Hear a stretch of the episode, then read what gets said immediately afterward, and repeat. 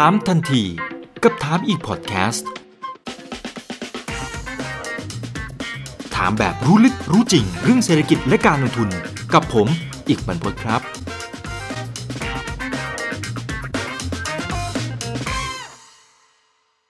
วันนี้เรียนเชิญท่านผู้บริหารเข้ามาร่วมพูดคุยกันนะครับก็ถือว่าเป็นอีกหนึ่งธุรกิจที่น่าสนใจมากครับเกาะกับแสในเรื่องของภาพใหญ่ๆที่ ตอนนี้ยังไงก็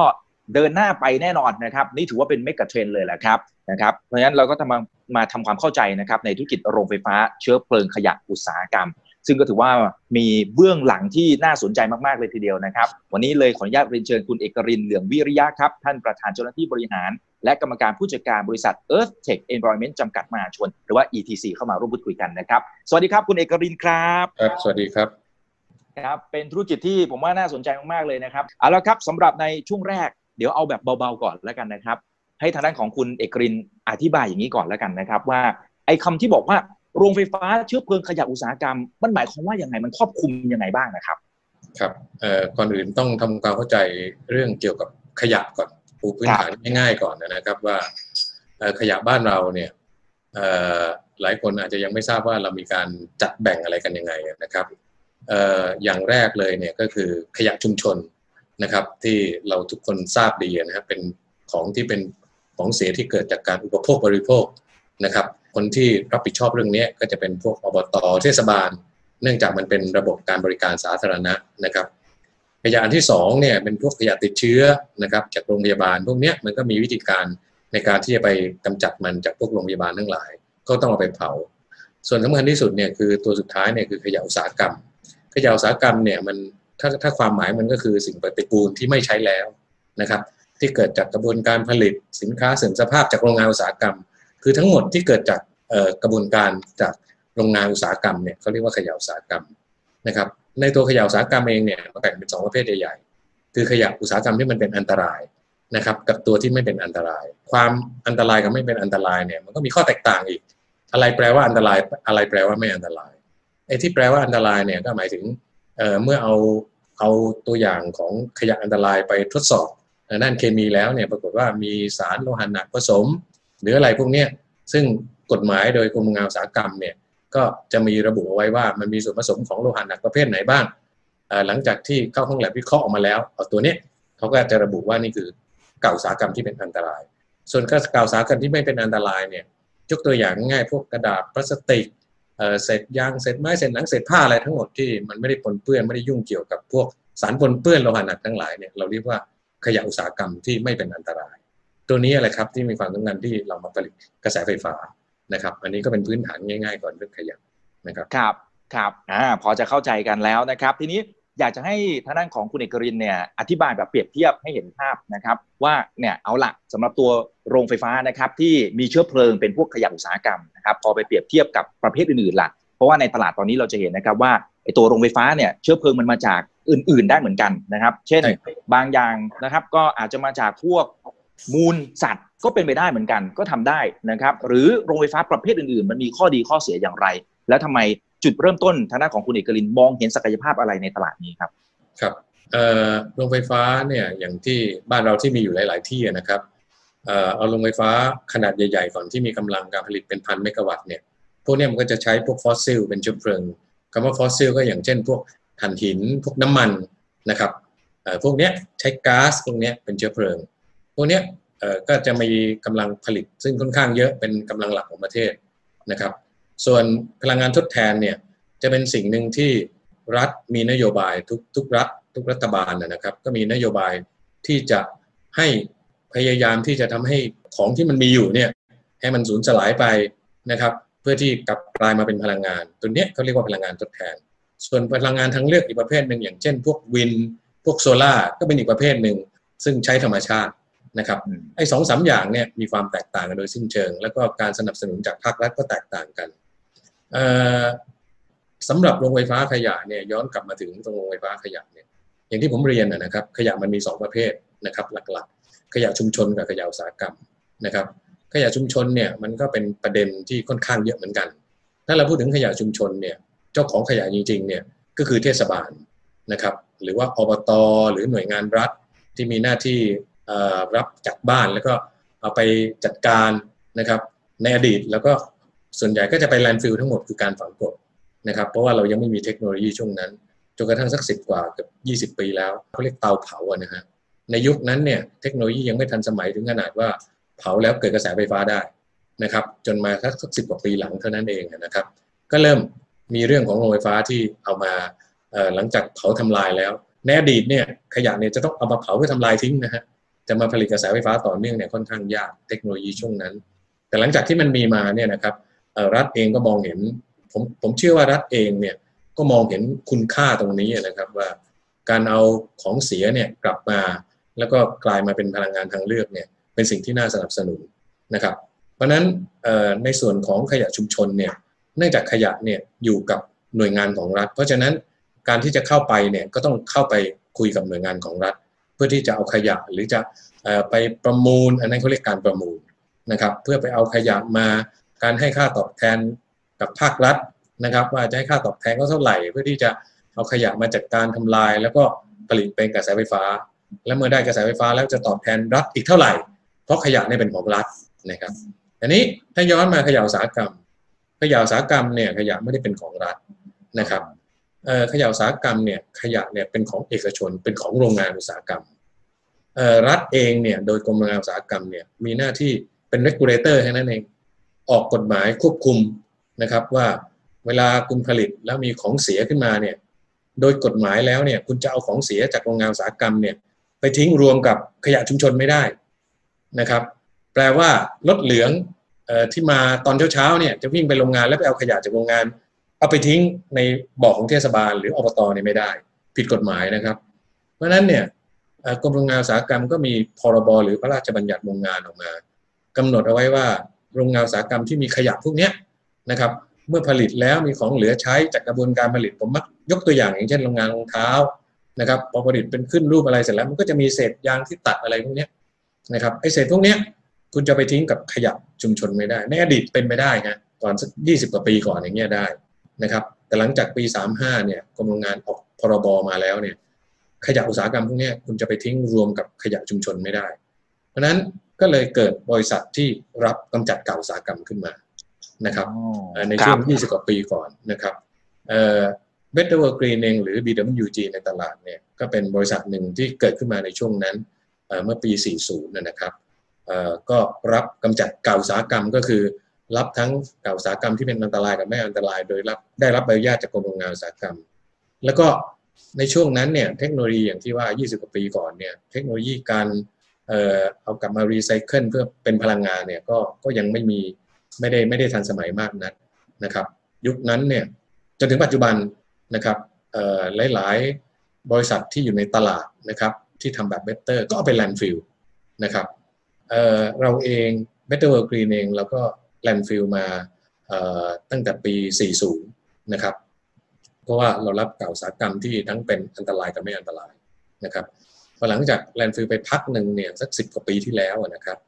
ก็เห็นว่าถ้ายังคง landfill อยู่อย่างนี้เนี่ยแน่นอนพื้นที่เนี่ยคุณจะมีกี่ร้อยไร่ก็แล้ว แต่ในที่สุดมันก็ต้องเต็มนะครับ แล้วการไปหา landfill ใหม่เพื่อที่จะหาที่ฝังกลบใหม่อย่าว่าแต่ขยะอุตสาหกรรมที่เป็นของเอกชนเลย เอาแค่อบตหรือเทศบาลไปหาที่ฝังกบยังยากเลยนะครับ เพราะว่าแลนฟิลเนี่ยเราก็ทราบกันดีว่าประชาชนไม่ค่อยเห็นด้วยนะครับ ใครเอาบ่อขยะมาอยู่ใกล้บ้านนะครับ สุดท้ายเนี่ยทาง Better World Green เนี่ยก็เกิดไอเดียว่าน่าจะเอาขยะในกลับมาแปรรูป ก็มันก็มีตัวอย่างงานทางด้านต่างประเทศนะครับ ก็ไปศึกษาจนกระทั่ง เราน่าจะเป็นเจ้าแรกในประเทศไทยนะครับ ที่ที่ศึกษาเรื่องกระบวนการแปรรูปจากขยะเนี่ยมาเป็น RDF หรือเป็นก้อนชื้อเพลิงนะครับ กระบวนการ RDF เนี่ยคือการเอาขยะนะครับ เอามาเบลนเอามาผสมขยะที่ไม่เป็นอันตรายนะครับขยะอุตสาหกรรม เช่น กระดาษพลาสติกอย่างถ้าขยะอุตสาหกรรมแต่ละตัวเนี่ยมันจะมีค่าความร้อนในตัวมันเองนะครับอย่างกระดาษพลาสติกเนี่ยอาจจะมีพลาสติกอาจจะมีความร้อนแค่ประมาณ 3 4พันกิโลแคลอรี่ต่อ 1 กิโลกรัม แต่ยางเนี่ยมีถึง 5 6พัน8พันเศษกระดาษมีแค่สองพันเศษไม้มีแค่พันกว่า แต่ถ้าเผื่อเราเอาสักสี่ห้าอย่างหกอย่างนี้มารวมกันก็เรียก blend กัน หาสูตรที่มันเหมาะสม เราก็จะได้ก้อนเชื้อเพลิงที่มันมีคุณสมบัตินะครับ ตามที่เราอยากได้หรือเหมาะกับเทคโนโลยีที่เราจะใช้ Better เองก็คิดค้นตัวนี้นะฮะจนกระทั่งเเมื่อสักสิปีที่แล้วเนี่ยเราเริ่มทำกระบวนการ RDF อย่างจริงจังนะครับ เป็นก้อนเชื้อเพลิง แล้วก็จุดที่สามารถที่จะทำให้ RDF เกิดประสิทธิภาพได้เนี่ยคนที่จะทดลองได้ดีที่สุดก็คือแน่นอนที่สุดครับ ต้องเป็นบริษัทที่มีโรงเผาขนาดใหญ่ เราก็เลยส่งไปขายที่โรงปูนนะครับอ่าโรงปูนตราช้างโรงปูนใหญ่ ๆ ทั้งหลายนะครับเอ่อปรากฏว่าก้อนเชื้อเพลิงเนี่ยใช้ได้ เพราะว่ามันมีค่าความร้อนเนี่ยเทียบเท่ากับถ่านหิน แต่ถูกกว่าเยอะถ่านหินสมัยก่อนเนี่ยตันหนึ่งก็สามสี่พันบาท RDF ก้อนเชื้อเพลิงจากขยะที่นำมารีไซเคิลแล้วเนี่ยประมาณพันกว่าบาทเท่านั้นเองนะครับ จนสุดท้ายเนี่ยเราทดลองขายอยู่หลายปีนะครับ ขายไปขายมา ก็มีไอเดียว่าทำไมเราไม่สร้างโรงไฟฟ้าเองนะครับ อันนั้นก็เป็นจุดเริ่มต้นเมื่อประมาณสักห้าหกปีที่แล้วนะครับ เราก็เริ่มศึกษานะครับ แล้วก็ทำอย่างจริงจังจนกระทั่งปีห้าเจ็ดนะครับ เรามีบริษัทลูกนะครับชื่อ ETC เนี่ยนะครับ เราก็เริ่มที่จะไปขอแอดเดอร์นะครับในช่วงนั้น ก็ปรากฏว่าทางรัฐโดย regulator คือคณะกรรมการกิจการพลังงานนะครับ คณะกรรมการกำกับกิจการพลังงานเนี่ยก็ให้ adder มาช่วงปี 57 แต่ว่า adder เนี่ยมันมีอายุแค่ 7 ปี ระหว่างรอยต่อเนี่ยก็เปลี่ยนเป็น FIT เราก็เลยเปลี่ยนทันเป็น FIT ซึ่งมีอายุถึง 20 ปีนะครับ เราก็เลยสร้างโรงไฟฟ้าโรงแรก แล้วปัจจุบันก็เป็นโรงแรกในประเทศไทยนะครับ เราสร้างตอนปี 58 นะครับ ประมาณปลายปีนะครับกว่าเราจะทำสัญญากว่าเราจะหาที่ในนิคมอุตสาหกรรม ซึ่งเป็นข้อกำหนดนะครับ เราใช้เวลาหนึ่งปีกับสี่เดือนนะครับ สร้างโรงไฟฟ้าขยะอุตสาหกรรมแห่งแรกในประเทศไทยที่ที่นิคมแก่งคอยจังหวัดสระบุรีนะครับเสร็จภายในหนึ่งปีสี่เดือน แล้วก็เราเสร็จประมาณเดือนมีนาหกศูนย์เราสามารถ COD คือขายไฟให้การไฟฟ้าภูมิภาคได้ทันเวลา แล้วก็เร็วมากนะครับ นั่นก็เป็นจุดเริ่มต้นของของโรงแรกในประเทศไทย แล้วก็เป็นจุดเริ่มต้นของไอเดียว่า การเอาขยะที่เรามีอยู่เนี่ย กลับมารีไซเคิลแทนที่จะไป landfill นะครับ เอามาทำเป็น RDF แล้วก็ไปทำเป็นเชื้อเพลิง แล้วก็ได้ไฟฟ้ากลับมาด้วยนะครับอันนั้นก็เป็นจุดเริ่มต้นจุดแรกเลยนะครับครับ ซึ่งจริงก็ถือว่ามีข้อดีเยอะแยะมากมาย ไม่ใช่ในแง่ของการผลิตกระแสไฟฟ้าอย่างเดียวนะครับ แต่ว่าจริงๆก็ช่วยเหลือเรื่องของสิ่งแวดล้อมไปในตัวด้วยต้องครับถูกต้องถูกต้องเลยนะครับ แล้วก็พอจนมาระหว่างปี 58 เนี่ย ที่เราได้ FRT โรงแรกมา ปี 59 เองเนี่ย ทางกกพนะครับ ก็ให้ FIT อีกบอกว่าใครบ้างที่มีคุณสมบัติตามนี้นะครับ สามารถยื่นขอ FIT เพื่อผลิตกระแสไฟฟ้าทำเป็นโรงงานขยะอุตสาหกรรมได้อีกนะครับ เราเองก็เราก็เลยไปยื่นตอนปี 59 แล้วก็ได้มาอีก 2 โรงคือโรงไฟฟ้าชื่อ RF Recovery House นะครับตั้งอยู่ที่นิคมนครหลวงอยุธยานะครับ อันนั้นก็มีกำลังการผลิต 7 เมกะวัตต์นะครับ แล้วก็อีกโรงหนึ่งชื่อเอวาแกรนเอเนจี นะครับอยู่ที่นิคมพิจิตรอันนั้นก็มีกำลังการผลิตอยู่ 4 เมกะวัตต์ก็สรุปว่าอีก 2 โรงเนี่ยเราก็สร้างเสร็จตอนปี 62 นะครับโรงอยุธยาเนี่ยเราสามารถขายไฟได้ได้ในเดือนกันยาปี 62 ส่วนเอวาที่พิจิตรเนี่ยเราขายไฟในเดือนธันวาปี 62 ซึ่งทั้งหมดเนี่ยใบญาติเนี่ยกำหนดว่าจะต้องเสร็จทุกอย่างแล้วก็ขายไฟในปี 62 ซึ่งเราก็เป็น 2 โรงแรกที่เราขายไฟในปี 62 นะครับแล้วก็ปัจจุบันเนี่ยเราก็โอเปเรตครบทั้ง 3 โรงนะครับกำลังการผลิตก็อยู่ที่ 20.4 เมกะวัตต์นะครับส่วนขายให้การไฟฟ้าภูมิภาคเนี่ยก็อยู่ที่ 16.5 เมกะวัตต์รวม รวมทั้ง 3 โรง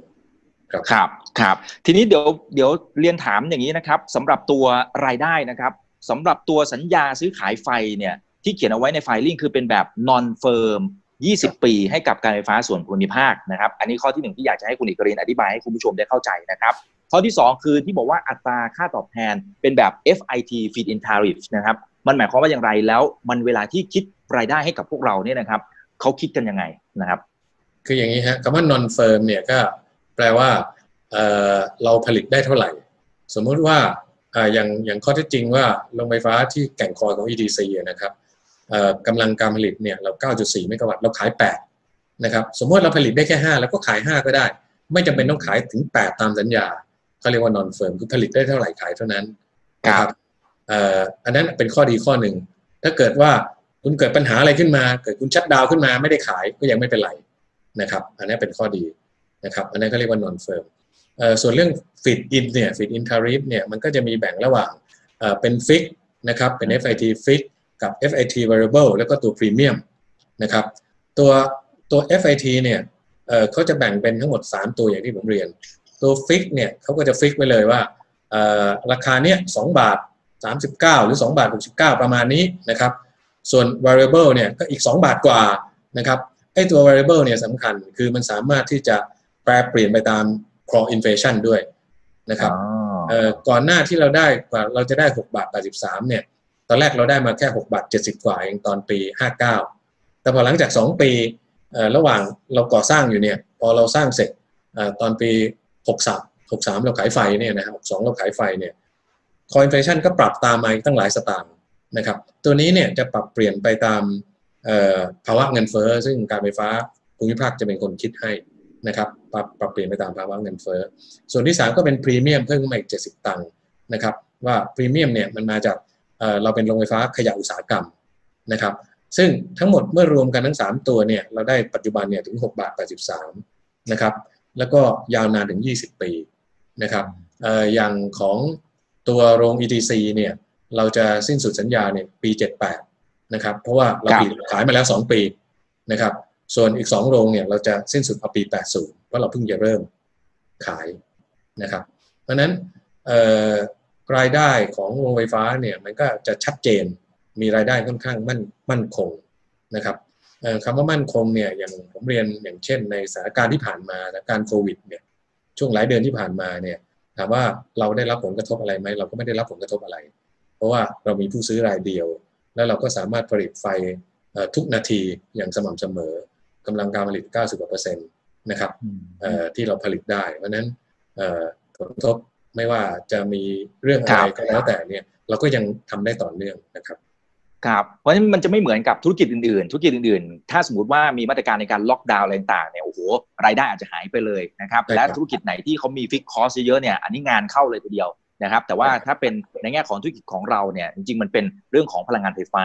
ด้านหนึ่งเนี่ยยังไงมันมี demand อยู่แล้วความต้องการเนี่ยยังไงมันก็เพิ่มขึ้นตามในเรื่องของภาวะเศรษฐกิจนะครับในขณะเดียวกันมันทำเรามีการทำสัญญาด้วย ก็เป็นการล็อกด้วยนะครับว่าเนี่ยตามสัญญา 20 ปีนะครับเราก็จะได้ประมาณนี้ เพราะฉะนั้นตัวรายได้มันก็ค่อนข้างจะคงที่สม่ำเสมอเลยนะครับ ทีนี้ถ้าถ้าสมมติอธิบายโดยสรุปนะครับสำหรับตัว business model ของเราเนี่ยลักษณะของการทำธุรกิจของเราก็คือว่าเราไปเอาพวกนี่แหละขยะอุตสาหกรรมพวกนี้ แล้วมาผ่านกระบวนการในการผลิต แล้วเป็นกระแสไฟฟ้าแล้วขายให้กับทางด้านของการไฟฟ้า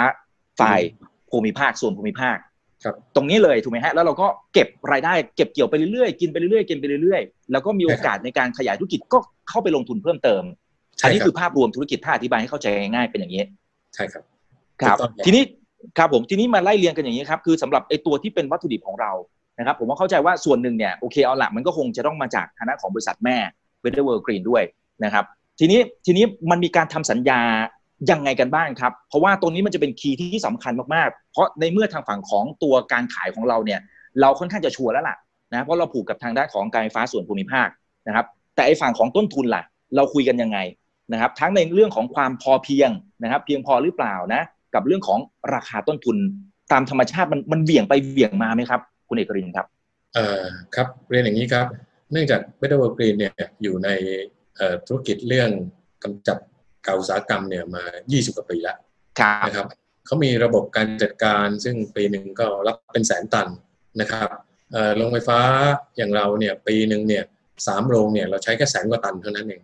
แสนต้นต้นซึ่งซึ่งน้อยมากนะครับเขายังมีกำลังการผลิตที่เหลือเฟือ แล้วก็ Better เองก็ทำสัญญาแน่นอนเราเราเป็นบริษัทลูกที่ถูก spin off แต่เราก็ยังเราก็ independent นะครับ เราก็ไม่ได้เกี่ยวข้องอะไรกัน แต่ว่า เราก็มีสัญญาที่เขาจะต้องดูแลเรื่อง raw mat อย่างน้อย 20 ปีนะครับ ส่วนเรื่องราคาเนี่ยก็อาจจะมีการปรับเปลี่ยนเราทำสัญญาปีต่อปีนะครับมันก็ขึ้นลงตามในในในแง่ของ inflation แน่นอนนะครับตามธุรกิจนะครับ แต่ก็ไม่ได้แปลว่าทุกอย่างเนี่ยเราล็อกกับ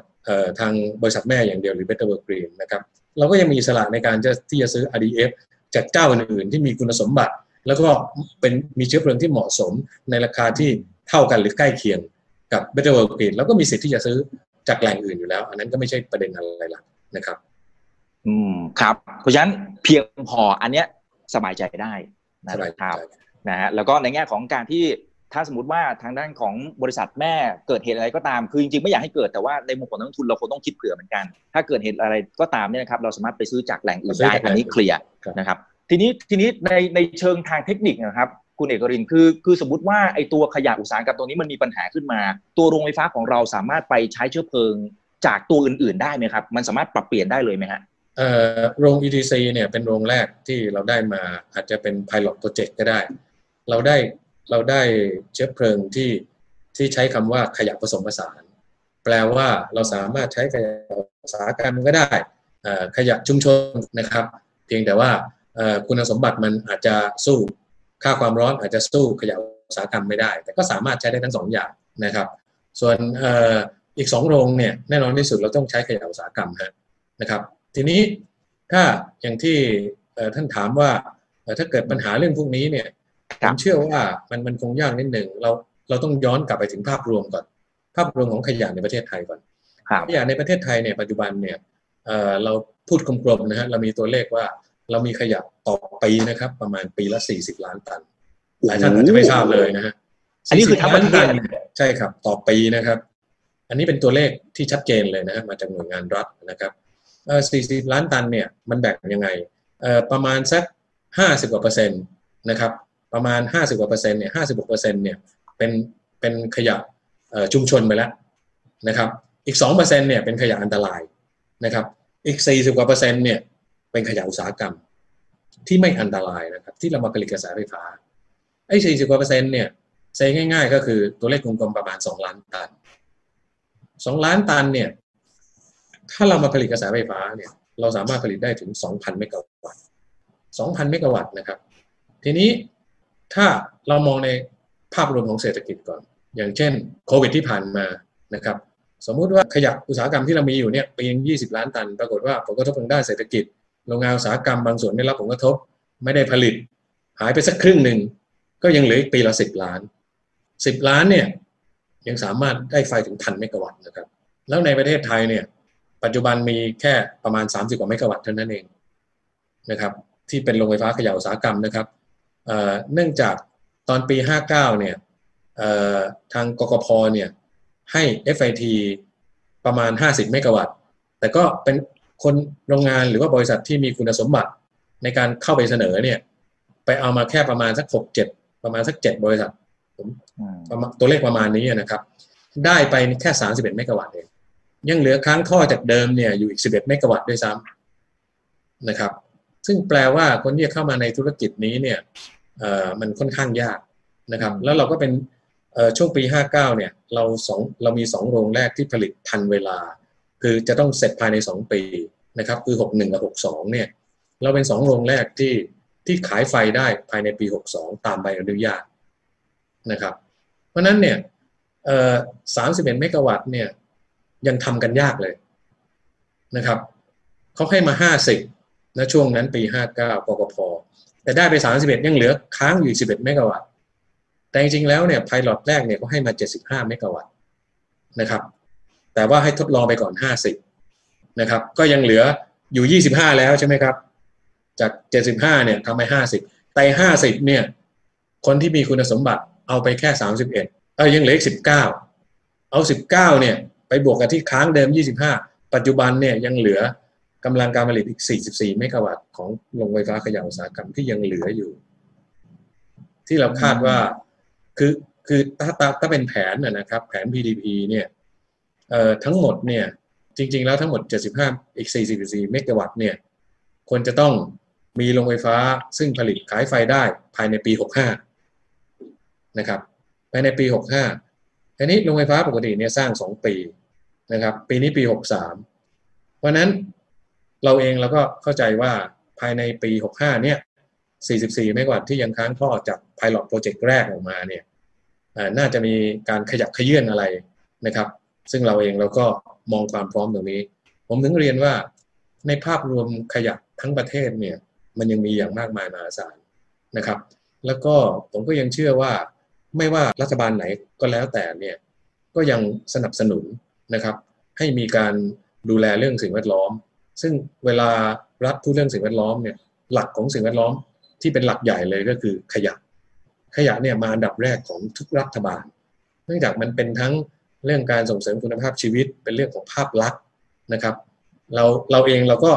ตามกระแสนี้อยู่แล้ว เราโตตามนโยบายรัฐอยู่แล้วนะครับ ผมเชื่อว่ายังมีขยะเหลือเฟือครับแต่ทีนี้ตัว PDP ล่าสุดนะครับ ก็มีการคาดการณ์นะครับว่าในมุมหนึ่งแหละสำหรับตัวดีมาหรือว่าความต้องการในการใช้ไฟฟ้านะครับ น่าจะเพิ่มขึ้นจากปี 2018 นะครับที่ความต้องการอยู่ที่ประมาณสัก 23,203 ล้านหน่วยนะครับ น่าจะเพิ่มขึ้นกลายเป็น 367,458 ล้านหน่วยในปี 2037 นะครับ ก็เลยมีการกำหนดให้รับซื้อไฟฟ้าจาก VSPP ซึ่งก็คือของเรานะครับครับ รวมทั้งหมดเนี่ยประมาณ 944.26 เมกะวัตต์ แบ่งเป็นโรงงานไฟฟ้าชุมชน 400 เมกะวัตต์นะครับ แล้วก็ตัวโรงไฟฟ้าขยะอุตสาหกรรมอีกประมาณ 44 เมกะวัตต์เนี่ย ทีนี้คือภาพรวมมันไปอยู่แล้วล่ะนะครับ เพราะว่าแผนของรัฐบาลยังไงก็ไปแล้วอย่างที่คณะของคุณเอกรินได้เรียนไปเมื่อสักครู่นี้ว่ายังไงทุกรัฐบาลเขาต้องสนับสนุนอยู่แล้ว คำถามของผมก็คือว่า คือถ้าสมมติภาพมันเป็นอย่างนี้จริงทางด้านของบรรดาคนอื่นๆเขาก็ต้องมองเห็นโอกาสคล้ายๆกับเรา และอาจจะกระโดดเข้ามาแย่งส่วนแบ่งอะไรต่างๆ มันจะเกิดภาพอะไรที่เปลี่ยนแปลงไป ทั้งในมุมของการที่เขาจะเข้ามาแย่งส่วนแบ่งหรือเปล่านะครับ แล้วข้อที่สองคือเรื่องของวัตถุดิบ มันจะถึงขั้นต้องไปประมูลกันหรืออะไรยังไง มันจะดูเดือดกันขนาดนั้นหรือเปล่าครับ ครับอย่างที่ผมเรียนไปนะครับว่าไพลอตแรก 50 เมกนะครับ ทุกคนก็อยากยังเหลือเข้ามายังเหลือเลยนะฮะมันเหลือมันเหลือเกิดจากอะไรคืออย่างนี้ฮะ FIT เนี่ยกำหนดผู้ไม่ได้เป็นการประมูลนะครับเออไม่ได้แปลว่าเอ่อการที่เราจะเข้าไปประมูลโรงไฟฟ้าขยะอุตสาหกรรมเนี่ยเราต้องไปแข่งกันเรื่องราคาว่าจะต้อง FIT ลดลงไม่ใช่นะครับ FIT เนี่ยทางกกพคณะกรรมการกำกับกิจการพลังงานเนี่ยกำหนดคุณสมบัติไว้ว่าคนที่จะเข้ามา ขอ FIT เพื่อไปสร้างโรงไฟฟ้าขยะอุตสาหกรรมเนี่ยประกอบด้วยอะไรบ้าง ยกตัวอย่างเช่น คุณต้องมี supply chain นะครับแปลว่าใครบ้างที่ส่ง raw material ขยะอุตสาหกรรมให้คุณนะครับ อันที่สองเนี่ยคุณมีเทคโนโลยีอะไรนะครับ อันที่สามนะครับคุณมีความพร้อมนะครับ เช่นที่ดินในนิคมอุตสาหกรรมเนี่ยเท่าไหร่บ้างนะครับสี่ห้าหลักใหญ่ ๆ เนี่ยที่คุณจะต้องมีคุณสมบัติกำหนดไว้ตามนี้ ทีนี้ผมเชื่อว่าหลายบริษัทหรือหลายคนก็อยากจะเข้าประมูล ไม่ใช่เข้าประมูล เข้าขอคุณสมบัติ FIT แต่ผมถามแค่ข้อเดียวว่าเอ่อ supply chain เนี่ย มันจะามาจากไหน โดยเฉพาะอย่างยิ่งโดยเฉพาะอย่างยิ่ง raw material นะครับ โรงงานสมมุติว่าผมเป็นผมไม่ใช่ ETC นะครับ เป็นโรงงานหนึ่งที่อยากจะเข้ามายื่นขอคุณสมบัตินะครับทีนี้ผมจะต้องหาวัตถุดิบที่ไหนบ้าง การหาวัตถุดิบเนี่ยมันอย่างที่ผมเรียนว่าขยะอุตสาหกรรมไม่เหมือนขยะชุมชนขยะชุมชนเนี่ยคุณเดินเข้าไปหาอบตหรือเทศบาล จะไปซื้อเขาหรือจะไปอะไรก็บ้าไปอีกเรื่องหนึ่งแต่ถ้าโรงงานเนี่ยขยะเนี่ยมันอยู่ในโรงงานอุตสาหกรรม แล้วเวลาโรงงานอุตสาหกรรมผลิตของที่เหลือมาที่จะต้องทิ้งเนี่ยหรือเอาไปกำจัดเนี่ยโรงงานหนึ่งอย่างมากผลิตออกมาของที่จะทิ้งอย่างมากก็สิบตันห้าสามตันสี่ตัน ถามว่าคุณมี capacity รวบรวมพวกนี้แล้วก็เอามาทำเป็น RDF แล้วก็เอามาใช้เป็นไปหารถขนส่งที่ไหนไปรวบรวมขยะจากโรงงานที่มีห้าตันกี่ร้อยคัน อย่างเราเนี่ย EDC ได้ตรงๆว่าเราเป็นบริษัทลูกที่สปินออฟออกมานะครับความผูกพันของเราก็คือ มันเป็นนโยบายที่ต่อเนื่อง เนื่องจาก Better World Green เนี่ยก็ทำครบวงจรนะครับ ก็คือหลังจากที่ได้ขยะมาก็เอามาแปรรูปแล้วก็ทำมาเป็นแบบแน่นอนที่สุดบริษัทแม่ต้องสปายเรื่อง raw mat ให้กับบริษัทลูกการที่จะหาบริษัทที่จะไปเป็น corrector แบบ Better World Green ในปัจจุบันเนี่ยมันก็ค่อนข้างยากที่จะไปรวบรวมขยะนะครับวันหนึ่งเเป็นร้อยตันแล้วมาทำเป็น RDF นะครับแล้วก็ส่งให้กับโรงไฟฟ้าเพราะฉะนั้นเนี่ยหรือว่าคน บริษัทที่อยากจะลองเข้ามาเสนอคุณสมบัติของปัจจัยนี้เป็นหลัก ส่วนปัจจัยเรื่องเทคโนโลยียังเป็นรองนะครับยังเป็นปัจจัยรองนะครับ แต่ว่าปัจจัยหลักคือ raw material ผมว่ามีความสำคัญมากที่สุดนะครับเข้ามาดูทางของตัวรายได้นะครับ แล้วก็พวกมาจงมาจิ้นอะไรต่างๆนะครับ ก็จะเห็นว่านับตั้งแต่ในช่วงเนี่ย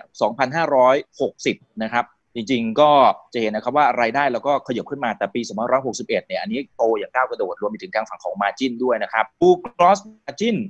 จากเดิมปี 60 เนี่ย 53.9%ก็ขยับขึ้นมา 6.7%นะครับของนะครับมันหล่นลงมา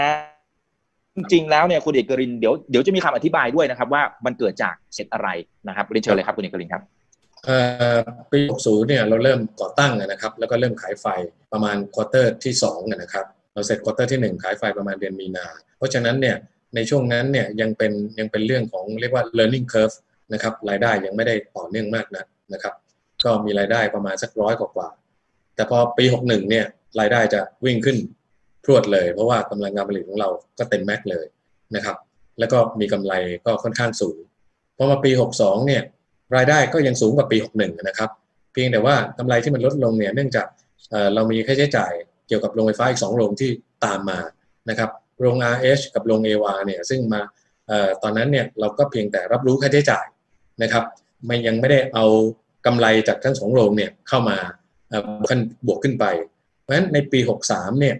ควอเตอร์แรกเนี่ยก็จะเห็นว่ากำไรเราค่อนข้างสูง เพราะว่าเราเริ่มรับรู้รายได้ของอีก 2 โรงเข้ามา ราะฉะนั้นปี 63เนี่ยจะเป็นปีที่เราจะรับรู้รายได้ทั้งเต็มทั้ง 3 โรง รวมทั้งกำไรทั้ง 3 โรงนะครับก็เชื่อว่า gross profit ก็ค่อนข้างจะจะสูงพอสมควรนะครับก็ก็เป็นเป็นเรื่องง่ายๆนะครับเป็นเรื่องของระบบทางบัญชี ว่าทำไมปี 62เนี่ยกำไรมันลดลง เพราะาเราเราถือว่าค่าใช้จ่ายที่เราเอาเราเกิดขึ้นในปี 62 ของโรงไฟฟ้า อีก 2 โรงที่กำลังทำอยู่เนี่ยเอามาเป็นค่าใช้จ่ายมันก็จะไปหักจากกำไรมันก็เลยทำให้กำไรลดลงนะครับ ครับครับอ่าโอเค เคลียร์นะครับ คุณชัยสิทธิ์นะครับ บอกว่า RDF นี้ผลิตจากขยะแห้งอย่างเดียวหรือเปล่าครับ ใช่ครับ ใช่ครับ ขยะแห้งครับ ครับครับ โอเค เดี๋ยวถามอย่างนี้ก่อนแล้วกัน ในเมื่อของเรามีการทำเซ็นสัญญานะครับ ทั้งฝั่งของการขายนะครับ กับทางด้านของกฟผที่บอกว่า 20 ปีนะครับ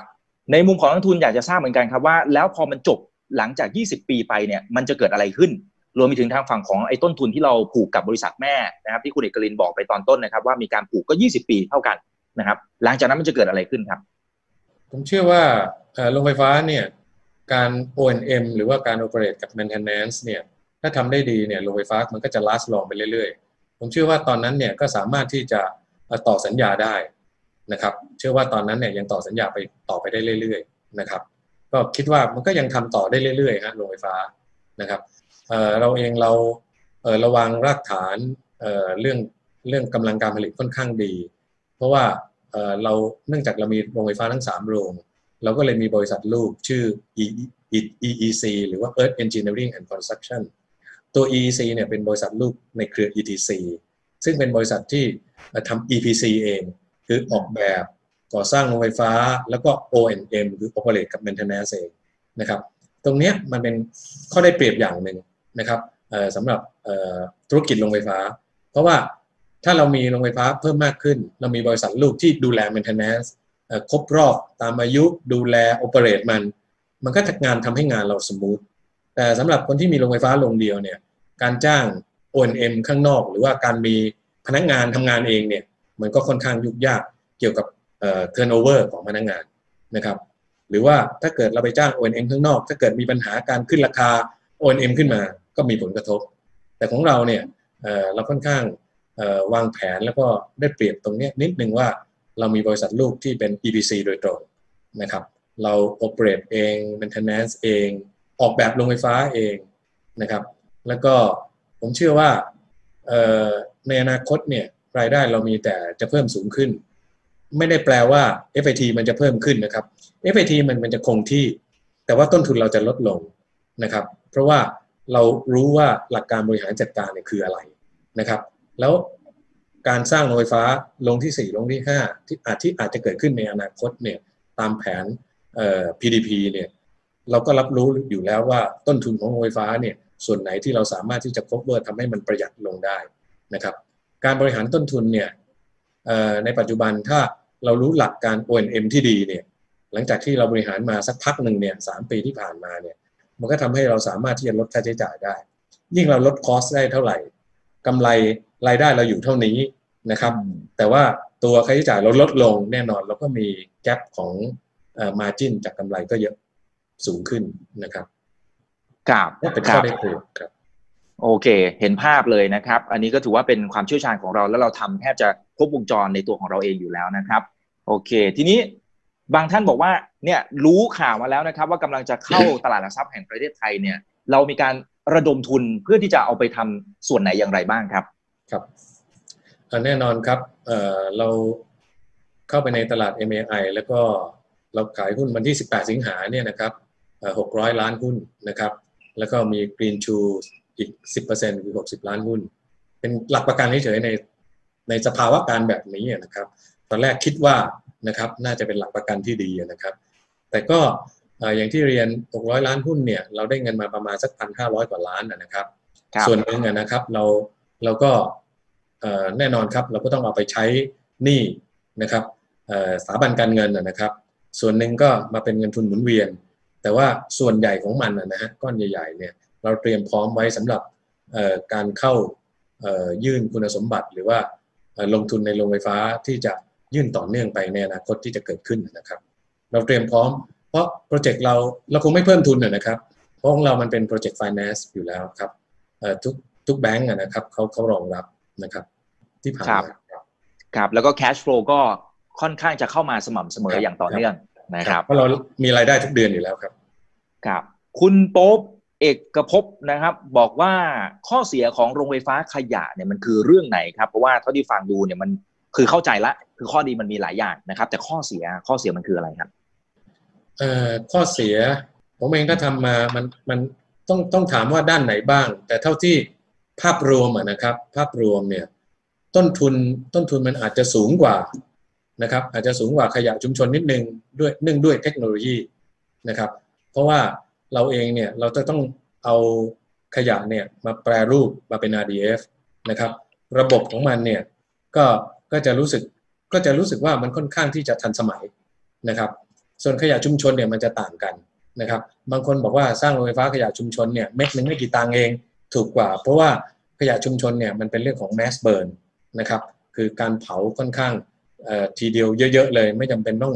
ออทำเป็น RDF เป็นชิ้น ๆ แล้วก็วิ่งขึ้นสายพาน เพราะนั้นเนี่ยเทคโนโลยีหรือต้นทุนออของโรงไฟฟ้าเนี่ยในช่วงแรกเนี่ยมันมันจะสูงนะครับเนื่องด้วยเทคโนโลยีนะครับ แต่ว่าระยะยาวเนี่ยการ maintenance เนี่ยกับถูกกว่านะครับ เหมือนกับเราลงทุนช่วงแรกนะครับ แล้วเราก็เก็บกินไปเรื่อยๆนะครับ เพราะฉะนั้น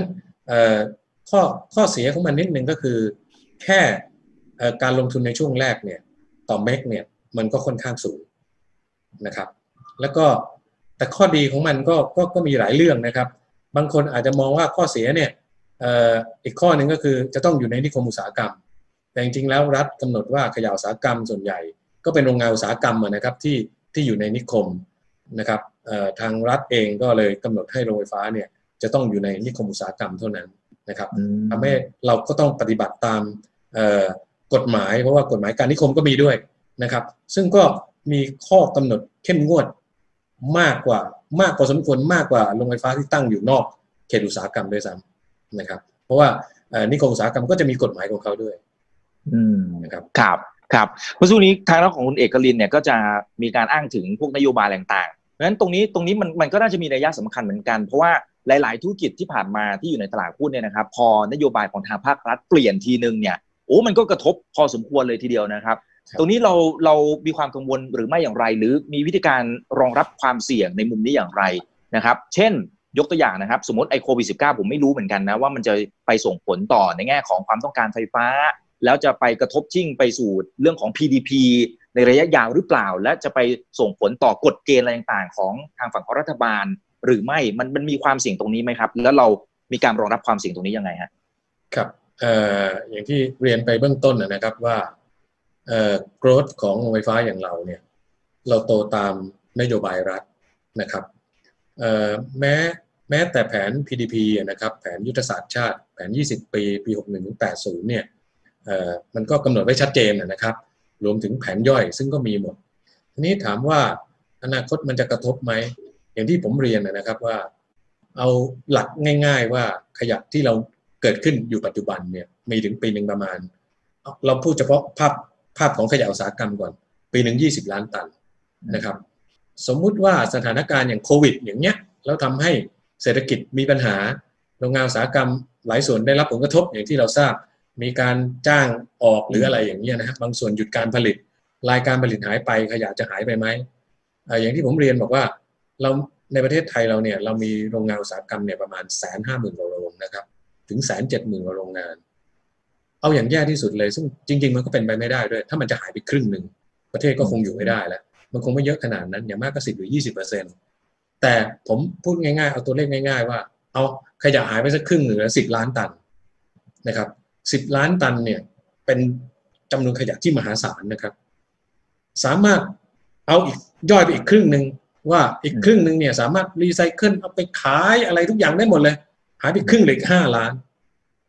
อีกห้าล้านนี่ก็ยังเยอะมากนะครับห้าล้านนี่สามารถผลิตไฟได้ถึงห้าร้อยเมกะวัตต์นะครับ โรงไฟฟ้า VSTP โรงหนึ่งเนี่ยกำหนดว่าต้องไม่เกินสิบเมกะวัตต์นั่นแปลว่าเราต้องสามารถผลิตไฟฟ้า สร้างโรงไฟฟ้าได้อีกถึงห้าสิบโรงนะครับ เอาแบบตัวเลขที่ worst เต็มแม็กซ์เลยนะครับซึ่งมันเป็นไปไม่ได้อยู่แล้ว แต่เราพูดถึงในทางที่มันแบบ worst case เลยนะครับ เพราะฉะนั้นเนี่ยอย่างที่ผมเรียนว่าทุกรัฐบาลนะครับเข้ามาแล้วเนี่ยนโยบายรัฐเรื่องแรกเนี่ย ผมเชื่ออย่างยิ่งเลยเรื่องสิ่งแวดล้อม บางคนมองว่าเราทำโรงไฟฟ้าขยะ เทคโนโลยีเราคือโรงไฟฟ้า แต่จริงๆเนี่ยผมมักบอกทุกคนว่า เมนหลักของเราเนี่ย เราไม่ได้ทำโรงไฟฟ้านะ จริง ๆ เราทำเรื่องสิ่งแวดล้อมนะนะครับ เพราะว่าสิ่งที่เราทำอยู่เนี่ยคือการดูแลสิ่งแวดล้อม การเอาขยะที่มันเกิดขึ้นแล้วมันไม่มีที่ไปนะครับ แล้วเอามาทำลายมันให้มันหายไป ผมมักยกตัวอย่างว่าเหมือนเราทานข้าว เราทานอิ่มแล้วเนี่ยนะครับ แล้วถ้าไม่มีที่ให้เราระบายเลยเนี่ย มันจะไปอยู่ตรงไหน มันจะเรียราดไปหมดเลย ไม่มีที่ทำให้มันหายไป ถูกไหมครับ แต่ถ้าเผื่อเรามีโรงไฟฟ้า อย่างตรงนี้เนี่ยแล้วรัฐเองเนี่ยผมถือว่าการให้ซับซิไดกับเอกชนเนี่ยแค่ก้อนแค่นี้เนี่ยเป็นเงินที่น้อยมาก เพราะรัฐไม่ได้ลงทุนอะไรเลย รัฐเอาภาระตรงนี้เนี่ยให้เอกชนไปทำนะครับ เอาขยะพวกนี้ให้เอกชนไปจัดการ แล้วก็แค่ให้ FIT นะครับในอัตราที่ไม่ได้จ่ายเดี๋ยวนั้นด้วย จ่ายทั้ง 20 ปีทยอยจ่ายด้วย ผมว่าผมเป็นรัฐนะครับ ผมก็ยังคงนโยบายนี้อย่างต่อเนื่อง เพราะรัฐไม่ได้ลงทุนเป็นหมื่นล้านเป็นแสนล้านอะไรเลย แค่กำหนดว่าอ้าวคุณไปทำเอกชนไปหาเงินมาลงทุนเองทั้งหมด แล้วทำให้สิ่งของสิ่งแวดล้อมหรือสังคมมันกลับดีขึ้นด้วยซ้ำนะครับ ผมว่าอันนี้เนี่ยมันเป็นมันเป็นประเด็นหลัก เป็นเป็น key success ของรัฐที่ยังคงอยู่ต่อเนื่อง แล้วสามารถอธิบายให้กับประชาชนสังคมได้อย่างทั่วไปนะครับ ผมเชื่อว่านโยบายนี้ยังคงต่อเนื่องไปไม่มีที่สิ้นสุดนะครับ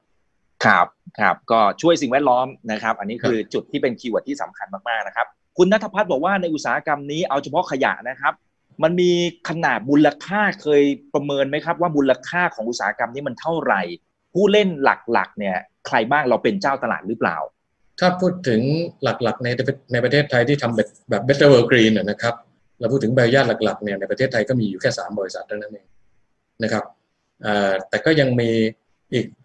หลาย ๆ บริษัทที่เป็น collector นะครับ แต่ว่าก็ทำแค่เรื่องรีไซเคิลเท่านั้นเอง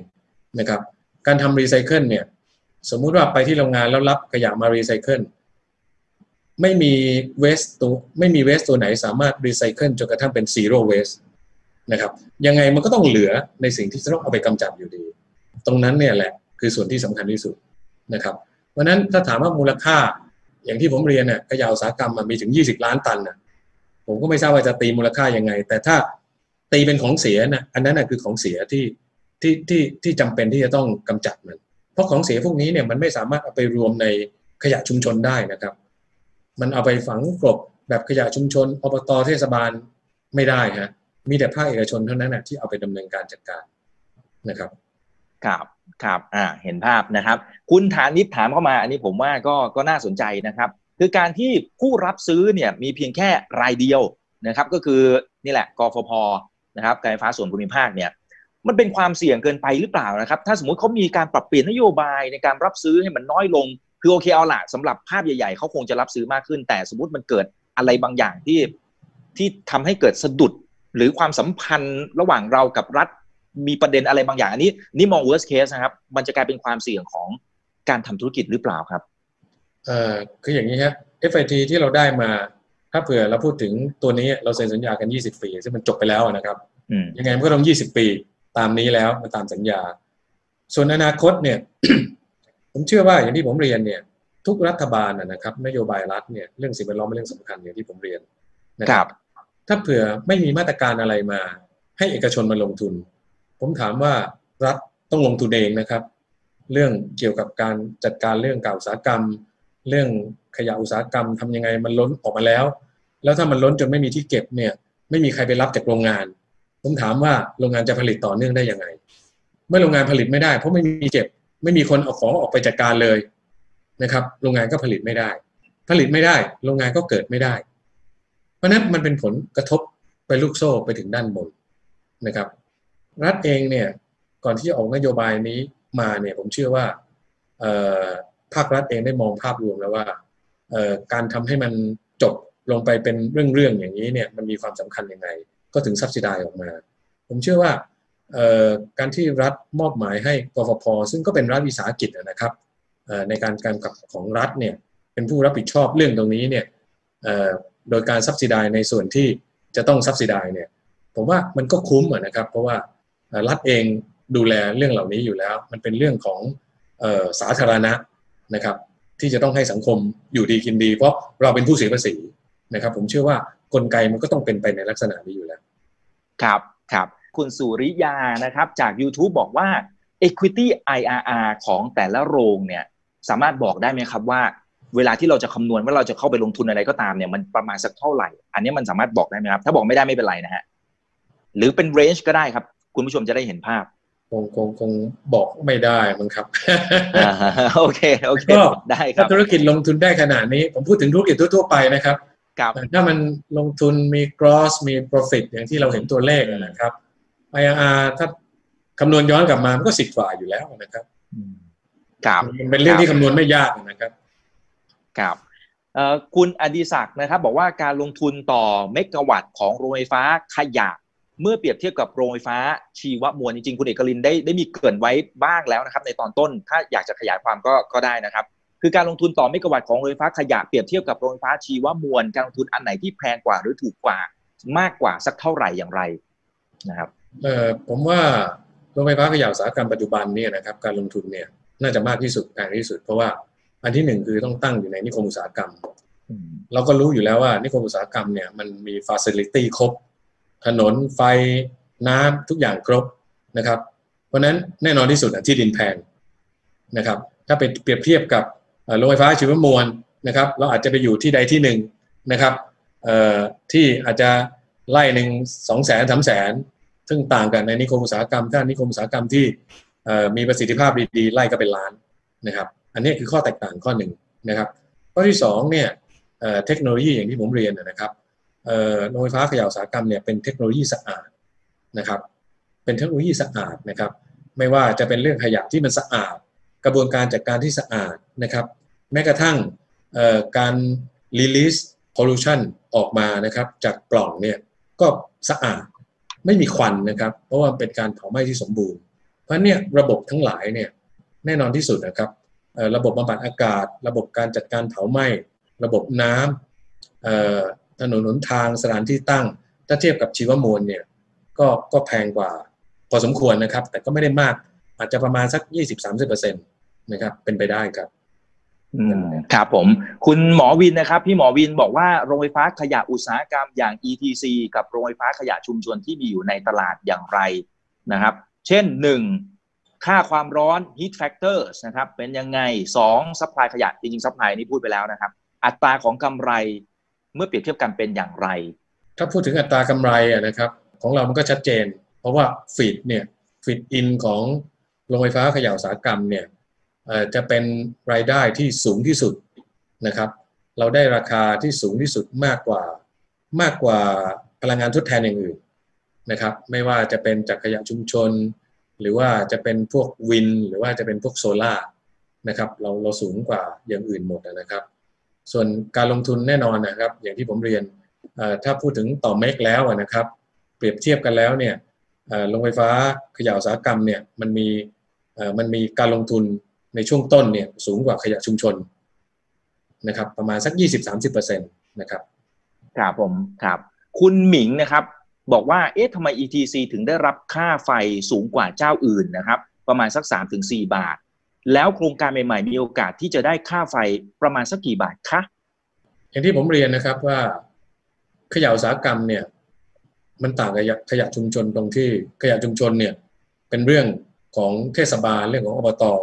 ต้นทุนมันน้อยนะครับ แต่ว่าขยะอุตสาหกรรมเนี่ยเป็นเรื่องของการที่เราจะต้องมีคนที่คือพูดง่ายเราต้องมีฟ a ซิลิตี้ในการที่จะไปที่โรงงานเพื่อจะไป correct มา แล้วมาทำผ่านกระบวนการ RDF ผมเชื่อว่าภาครัฐเนี่ยมองเห็นจุดนี้นะครับ เลยให้ FIT เนี่ยสูงกว่าบรรดาพลังงานทดแทนแบบอื่นๆนะครับ อย่างโซล่าหรือวินเนี่ยพวกนี้มันมาจากธรรมชาตินะครับ เพราะนั้นมันไม่ได้มีต้นทุนอะไรมากมายเลย ในการที่จะไปจัดการกับเรื่องขยะ หรือขยะชุมชนเนี่ยก็เดินมันมันมาอยู่แล้วทุกวันนะครับ จากตามบ้านนะครับ การ correct มันก็ไม่ได้เรื่องยากลำบากอะไรนะครับ ราะนั้นต้นทุนของเชื้อเพลิงนะครับ แล้วก็ประการสำคัญด้วยเรื่องของ heat value ด้วยนะครับก็คือค่าความร้อนนะครับขยะชุมชนเนี่ยใช้ค่าความร้อนต่ำมากนะครับมีค่าความร้อนแค่พันกว่าเท่านั้นเอง การไปเผาในเตาหรือว่าในในในโรงไฟฟ้าแบบขยะชุมชนเนี่ยมันก็ไม่ได้มีประสิทธิภาพมากนะครับ แต่ว่าขยะอุตสาหกรรมเนี่ยมันต้องใช้ heat value ค่อนข้างสูง น่าจะประมาณ 3,000 ถึง 5,000 กิโลแคลอรี่ต่อกิโลกรัม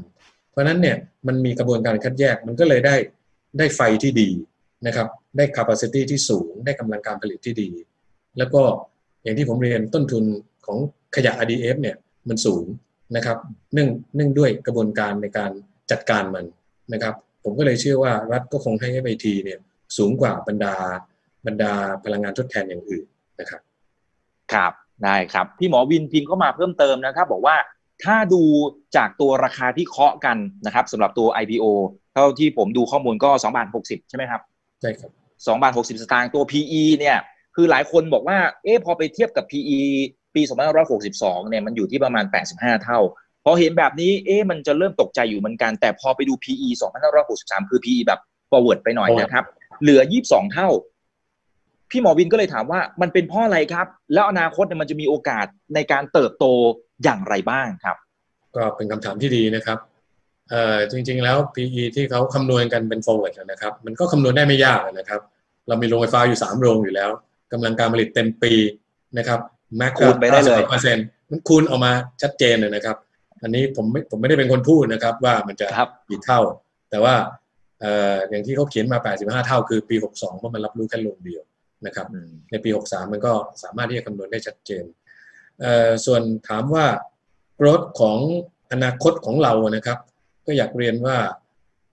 อยากสร้างความมั่นใจนะครับ ให้กับนักลงทุนที่มองตัว ETC นะครับ ปัจจุบันว่ากรถของเราจะไปทางไหนนะครับ อยากจะพูดให้ฟังสามสี่เรื่องนะครับ ว่าโกรธเราจะโตยังไงนะครับ อันแรกเนี่ยอย่างที่ผมเรียนคือโรงไฟฟ้าขยะเราเนี่ยเราเติบโตตามนโยบายรัฐอยู่แล้วนะครับ ภาครัฐเนี่ยยังไงก็สนับสนุนนะครับ เพราะนั้นเนี่ยรัฐจะไปทางไหนเนี่ยเราก็ไปทางนั้นอยู่แล้ว แปลว่าการเติบโตทางภาครัฐเนี่ยก็คือรัฐเนี่ยสนับสนุนแน่นอนชัดเจนนะครับ อันที่สองเนี่ยเรามีผู้ซื้อที่ชัดเจนก็คือการไฟฟ้าภูมิภาค ในอัตราฟิตอินอย่างที่ทราบนะครับ เป็นราคาที่สูงที่สุดนะครับในบรรดาโรงไฟฟ้าทั้งหมดนะครับที่มีอยู่นะครับ แล้วก็สามแล้วก็มีระยะเวลาต่อเนื่องยาวนานถึง 20 ปี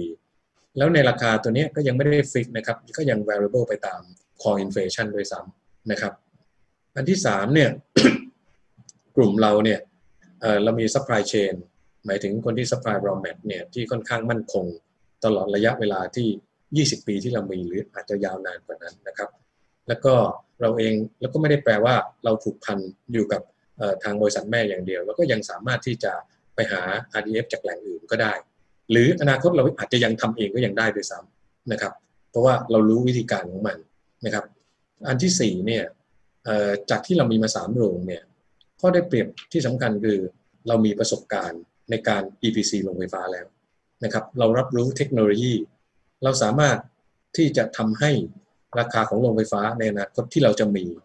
นะครับแบบที่เรามีอยู่เนี่ยแล้วที่เราจะก่อสร้างเนี่ยได้ถูกลงนะครับเพราะเรารู้ว่า กระบวนการในการจัดการเทคนิคในการก่อสร้างทำให้มันถูกลงเนี่ยเราทํำยังไง นั่นแปลว่าการลงทุนเราเนี่ยเราก็จะไม่ได้มากเท่ากับไอ้สองสำโรงที่ผ่านมา จาก learning curve ที่เรามีอยู่นะครับ ประการสุดท้ายที่สำคัญคือเรามีบริษัท O&M เองนะครับ เรามีเรามี EEC ซึ่งเราทำ operate แล้วก็ maintenance นะครับ เรา EBC เองทั้งหมด เพราะนั้นเนี่ยผมเชื่อว่า 4-5 ประการที่เรามีอยู่เนี่ยเป็นข้อได้เปรียบข้อหนึ่งที่ทำให้เห็นว่าอนาคตเนี่ยรายได้ถึงแม้เราจะอยู่สมมุติว่าอยู่ในเส้นตรงก็มันก็ตรงมันตลอดนะครับ เพดานอยู่ตรงนี้รายจ่ายเนี่ยซึ่งเราอาจจะปัจจุบันเราอาจจะอยู่ในระดับเลยครึ่งไปแล้วนะครับ แต่ในอนาคตเนี่ยรายจ่ายของเราเนี่ยมันก็จะต้องลดลงลดลงลดลงนะครับ เพราะว่าเราเป็นโปรเจกต์ไฟแนนซ์เราขาย ไฟอยู่สม่ำเสมอ เงินที่ได้มาเราก็ต้องไปลดดอกเบี้ยลดเงินต้นนะครับ แล้วก็การบริหารจัดการความที่เรา EBC เองเรารับรู้เรื่องเทคนิค เรารู้เรื่องเทคโนโลยีเราก็สามารถที่จะลดต้นทุนลดค่าใช้จ่ายลงแกลบระหว่างรายได้กับค่าใช้จ่ายก็จะห่างกัน ผลกำไรมันก็อาจจะผลประกอบการก็ยิ่งเพิ่มขึ้นครับ อันนั้นก็เป็นปัจจัยหลักใหญ่ ๆ นะครับสี่ห้าเรื่องที่ที่ทำให้เห็นว่าเราเองเราเราหน้าที่จะเติบโตไปในทิศทางที่ ที่ดีขึ้นในอนาคตนะครับเราคงไม่ไปพูดว่า PE อนาคตจะเป็นเท่าไหร่ อย่างที่ผมเรียนนะครับว่าเราก็คงจะมีต่อเนื่องไปเรื่อยๆนะครับครับ อันนี้ไปคูณกันเอาเองนะครับ นักลงทุนนะฮะอ้าวขอคำถามสุดท้ายนะครับ จากคุณเคนนะครับ ตามธรรมชาติเนี่ยหนึ่งคือจะมีคนจีนเข้ามาแย่ง หรือเข้ามาทำธุรกิจคล้ายๆกับเราไหมนะครับ แล้วถ้ารัฐบาลไม่มีฟีดอินทาริฟจริง ๆ เนี่ย มีโอกาสขาดทุนหรือเปล่าครับเอ่อโรงไฟฟ้าเนี่ย โดยเฉพาะเรื่องการทำเรื่องสิ่งแวดล้อมเนี่ยนะถ้าไม่มี feed-in เนี่ยยากครับ เป็นไปไม่ได้นะครับต้นทุนเนี่ยต้นทุนเรามีเรามีส่วนเรามีส่วนแบ่งหรือกำไรเนี่ยก็มาจากตัว feed-in อยู่แล้วนะครับถ้าเผื่อไม่มี feed-in เนี่ยผมเชื่อว่ามันคงไม่มีนักลงทุนที่ไหนเข้ามาลงทุนนะครับราคาค่าไฟสองสามบาทเนี่ยต้นทุนมันก็หมดแล้วนะครับ มันก็เป็นไปไม่ได้นะครับ แล้วก็อย่างนักลงทุนจีนจะเข้ามาเนี่ยนะฮะเราเชื่อว่าถึงเวลาก็อาจจะมีการจับมือกับนักลงทุนเจ้าใหม่ๆ แต่อย่าลืมนะครับว่าอย่างที่ผมบอกว่า supply chain เนี่ยมันไม่ใช่เรื่องที่จะลงทุนกันง่าย ๆนะครับ คุณจะลงทุนรถบรรทุก 4 5 0 0 คัน เพื่อไปรับขยะตามโรงงาน แล้วก็มาทำเป็น RDF สร้างโรงงาน RDF อีกหลายร้อยล้านนะครับ เพื่อที่จะมาป้อนโรงไฟฟ้าของตัวเองซึ่งมีอยู่โรงหรือสองโรงเนี่ยผมว่าคงคงยากพอสมควรเหมือนกันนะครับ ครับอ่าเอาละครับ เห็นภาพนะครับสำหรับท่านไหนที่สนใจข้อมูลเพิ่มเติมนะครับ ก็สามารถอ่านเข้าตรงไฟล์ลิงก์ได้นะครับ ตอนนี้ก็มีข้อมูลค่อนข้างจะครบถ้วนเลยทีเดียว หรือว่าจะสอบถามไปที่ทางด้านของบริษัท ETC ก็ได้เช่นเดียวกันนะครับยินดีครับอยากให้ทางด้านของคุณได้มีการอธิบายสรุปทิ้งท้ายสักเล็กน้อยนะครับนะครับ ว่า ETC เนี่ยเป็นหุ้นแบบไหนอย่างไรนะครับ แล้วก็ฝากถึงว่าที่นักลงทุนนะครับ ที่ตอนนี้สนใจอยากจะเข้าไปลงทุนนะครับ ครับเอย่างที่ผมเรียนนะครับว่าเรามีโกรดที่ที่ได้เรียนทุกท่านอย่างชัดเจนนะครับว่า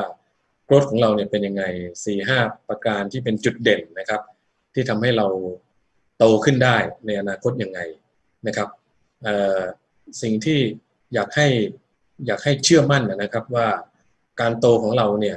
จะต้องโตไปในทิศทางที่ถูกต้องเนี่ยก็คือ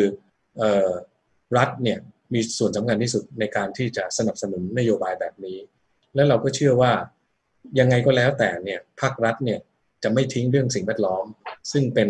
เป็นจริง ๆ แล้วเป็นปัญหาหลักของประเทศอยู่แล้ว ไม่ว่าประเทศไหนนะครับ เพราะนั้นเนี่ยเมื่อสิ่งแวดล้อมเนี่ยเป็นเรื่องสำคัญนะครับ เราโตไปในเราล้อไปตามนโยบายรัฐเนี่ยก็เชื่อว่าเราเองเราก็มีความพร้อมนะครับ ไม่ว่าขยะอุตสาหกรรม ซึ่งเราทำอยู่เป็นเมนหลัก แต่เราก็ไม่ได้ทิ้งเรื่องขยะชุมชนนะครับ เนื่องจากอย่างที่ผมเรียนเทคโนโลยีของโรงไฟฟ้าขยะอุตสาหกรรมเนี่ยยากกว่าขยะชุมชนได้ซ้ำในขณะที่เราทำเรื่องยากๆเนี่ยเราทำได้ง่ายสบายอยู่แล้วนะครับสำหรับโรงไฟฟ้าชุมชนเนี่ยถ้าเผื่อมีควิกบินมีอะไรเข้ามาเนี่ยเราเองเราก็พร้อมและเราก็มีคุณสมบัติในการที่จะเข้าไป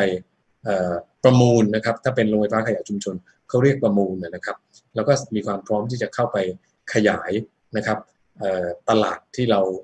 ถนัดนะครับ ไม่ว่าจะเป็นขยะอุตสาหกรรมหรือขยะชุมชนเราก็พร้อมที่จะเข้าไปร่วม คงไม่ตกรถแน่นอนครับ ผมเชื่อว่าอย่างนั้นครับครับก็เป็นธุรกิจที่น่าสนใจมากๆนะครับ ภาพใหญ่ยังไงทางภาครัฐสนับสนุนเพราะฉะนั้นนี่คือเมกะเทรนด์นะครับในขณะเดียวกันเราก็มีจุดแข็งที่แตกต่างจากคนอื่นๆนะครับ ก็ถือว่าเป็นจุดที่น่าสนใจมากๆ แล้วก็เป็นธุรกิจที่ไม่ได้ผันผวนตามภาวะเศรษฐกิจด้วย นะครับคือหลายธุรกิจพอเจอโควิดเข้าไปจอดอยู่เหมือนกันนะครับ แต่ว่าธุรกิจของเราเองมีความสม่ำเสมอทางฝั่งของตัวรายได้ก็แทบจะเรียกว่าล็อกเลยแหละนะครับล็อกสัญญาอะไรเป็นที่เรียบร้อยแล้ว 20 ปี ทางฝั่งของต้นทุนก็มีการคุยเอาไว้แล้วกับทางด้านของบริษัทแม่นะครับในขณะเดียวกันเราก็มีออปชั่นเสริมเหมือนกัน ถ้าสมมุติว่าทางบริษัทแม่อาจจะมีอะไรก็ตาม เราสามารถไปซื้อจากที่อื่นได้เพราะฉะนั้นสบายใจได้นะครับ แต่อย่างไรก็ตามนะครับ การลงทุนมีความเสี่ยง ยังไงก่อนที่จะเข้าไปลงทุนนะครับ ก็เข้าไปศึกษาข้อมูลให้ครบรอบด้านก่อนนะครับ วันนี้ขอบคุณคุณเอกรินมากนะครับ เดี๋ยวก็น่าขออนุญาตเรียนเชิญเข้ามาร่วมพูดคุยกันใหม่นะครับครับขอบพระคุณครับขอบพระคุณทุกท่านครับขอบพระคุณมากเลยครับขอบคุณมากครับครับสวัสดีครับ อย่าลืมนะครับว่า เริ่มต้นวันนี้ดีที่สุดขอให้ทุกท่านโชคดี และขอให้มีเสรีภาพในการใช้ชีวิต ผมอีกบรรพตครับ